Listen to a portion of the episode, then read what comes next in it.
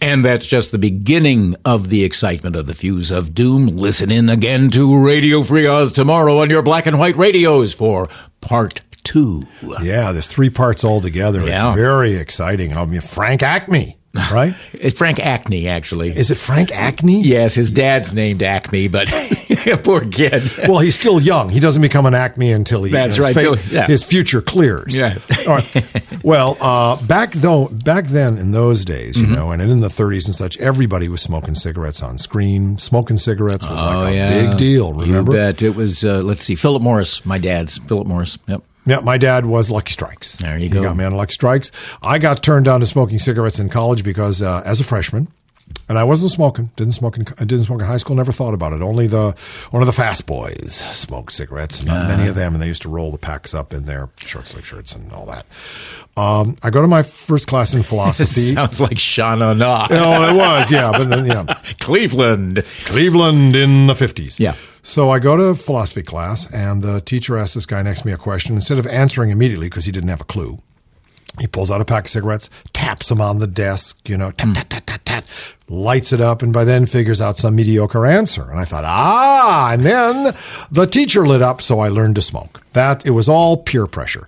And well, cigarettes have come a long way, you know, to the point now where they are totally basically it's negative. You know, just proteins are okay, and broken glass is bad, and cigarettes are bad. Yeah, I don't know how it is in whatever state somebody else might be living in, but in this state, about the only place you can get cigarettes, they're at these smoke stores. You can go there, or at the Texaco shortstop where you can buy fried foods in great abundance. Uh, I go in there and get my New York Times in the morning, and and the people who come in, about mm, one in three will get a couple of packs of cigarettes. Well, eight dollars a pack. here. Yep, eight dollars well, a pack. You can get the Sweep Up brand just for five ninety five. when I was in the army in Fort Dix at the PX, it was a dollar a carton. But those were in other days, and those people are dead. Okay, here's something for you though. Okay. Australia could become the first country in the world to require cigarette packages to be stripped of logos and designs. Can you imagine? Cigarettes alone have to say, touching this pack may give you cancer. You know, but that doesn't work. It doesn't stop anybody. Now they can't use the logos or the designs to draw young people in. It's going to be like uh, generic or something. By July 2012, all cigarettes in the country will be sold in plain packs carrying graphic warnings against smoking, according to an anti smoking initiative announced by Prime Minister Kevin Rudd's office. He says now the big tobacco companies are going to go out there and whinge, whine, complain. Consider every form of legal, legal action known to man, he said. That's par for the course. We, the government, will not be intimidated by any big company, tobacco company trying to get in the road of doing the right thing. In the road of doing the right. That's what he said. Anyway, it's, it's Australian. It's, Yeah, right. it's, make- it's, you know. Health Minister Nicola Roxon told uh, CNN affiliate and public broadcaster ABC that the legislation will be drafted to withstand legal challenges from tobacco companies. We have firm advice that this action can be taken. Our legislation will be very carefully drafted, she said. Cigarette companies have said they are looking at legal options, worried the law will cut into their profits. What do you think? That'll Cut into any- their profits. Yeah, I mean, okay. All right, Well, that's yeah. not a bad idea to begin with. No, uh, no, it's not a bad idea. You, you know, this legislation makes me really think of of some uh, positive word replacement. So, if we simply replace the word gun Yeah. for cigarette, Yeah. and then applied the same legal uh, uh, laws, you know, applied the same laws to uh, the gun product as to the cigarette product. So, in order to get a pack of cigarettes, you'd have to go through a, a an, an identity check, right? Oh, Uh, absolutely. have to do a background check to find out. Make sure if- you aren't an alien terrorist. and also find out if there's anybody in, in a closed space that you live with that might get secondary smoke. I mean, yeah. So you know, it isn't what guns don't kill people, cigarettes do. No, that doesn't make any no, sense. that doesn't make any sense. And without any logos, I mean, I grew up cigarette logos and cigarette advertising as part of my rich heritage. oh, sure. I mean, the it was- Man. Oh yeah, who of course died of lung cancer. Uh, yeah, the Marlboro Man, and not not a Lucky not a- Strike Green has gone to war. not a cough in a carload, now a coffin in every carload. Times have changed. As demonstrators took to the streets in Greece to protest the government's austerity plan, traders, these are financial traders, not traitors, although one can be the other, worried that the Greek debt crisis would spread, and it sent financial indexes lower for a second day. The euro took the brunt of the fall, dropping to $1.2896 to the euro from 1.2988. Doesn't sound like much, but it cost somebody a billion dollars. Some analysts have estimated the currency could fall as low as $1.20 by the end of the summer. When I went to Paris two years ago, it was a buck 60, so it's going to be a lot cheaper to get some of that fine wine and smelly cheese.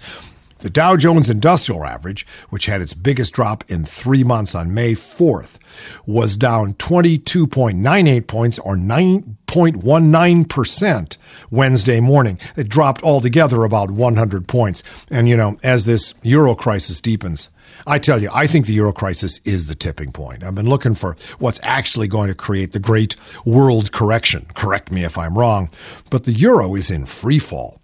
And despite the rescue package that the European Union and the International Monetary Fund offered Greece, there are concerns that the crisis could turn into a full blown European banking disaster that could choke credit to businesses and consumers at a time when the continent's economy remained fragile. Now, understand, they're trying to get Germany to pay all, you know, to, to, do all the rescuing because it's just about the only economy in Europe that's strong. But there's only so much that Germany can do.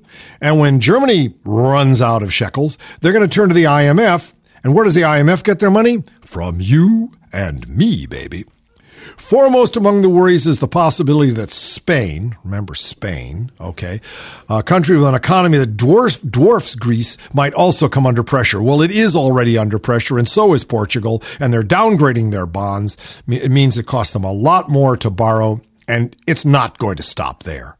The demonstrations against austerity measures uh, took a deadly turn last Wednesday in Greece when three people died in an Athens bank that was set on fire. Policymakers in Germany, meanwhile, pushed Parliament for quick passage of the Greek bailout, warning that failure to do so could set off a chain reaction of debt crisis around the continent. This meant markets were perhaps poised to slow down, but not reverse their downtrend. Well, that's, of course, the light at the end of the tunnel thinking. The fact is that we're all tied together. I mean, there used to be uh, many, many currencies in Europe, so uh, currency. So if the Greek drachma, you know, went down the tubes, nobody seemed to notice. Or if the Portuguese peseta or whatever it is, the Porto, if it disappeared, nobody noticed. But it's all euros now. And everybody around the world, the Chinese, the Japanese, the Americans, the Saudi Arabians, Osama bin Laden, everybody is heavily invested in international currencies, what they call baskets of currencies. I think that's what Little Red Riding Hood carries into the dark financial forest. Stock with euros used to be a heavy basket. Right now, the euros weigh a lot less. But most of the attention being paid was on the sovereign debt contagion. What that basically means is a disease among sovereign currencies. Moody's said Wednesday, Moody's is a, a, rating service, that in the event of another downgrade, Portugal's ratings would fall by one or at most two notches, meaning they would be, they would be still be rated as investment grade, but a lot closer to junk. The review, Moody said, reflected the recent deterioration of Portugal's public finances, as well as the economy's long term growth challenges, and it noted that the government's debt is neither unsustainable nor unbearable.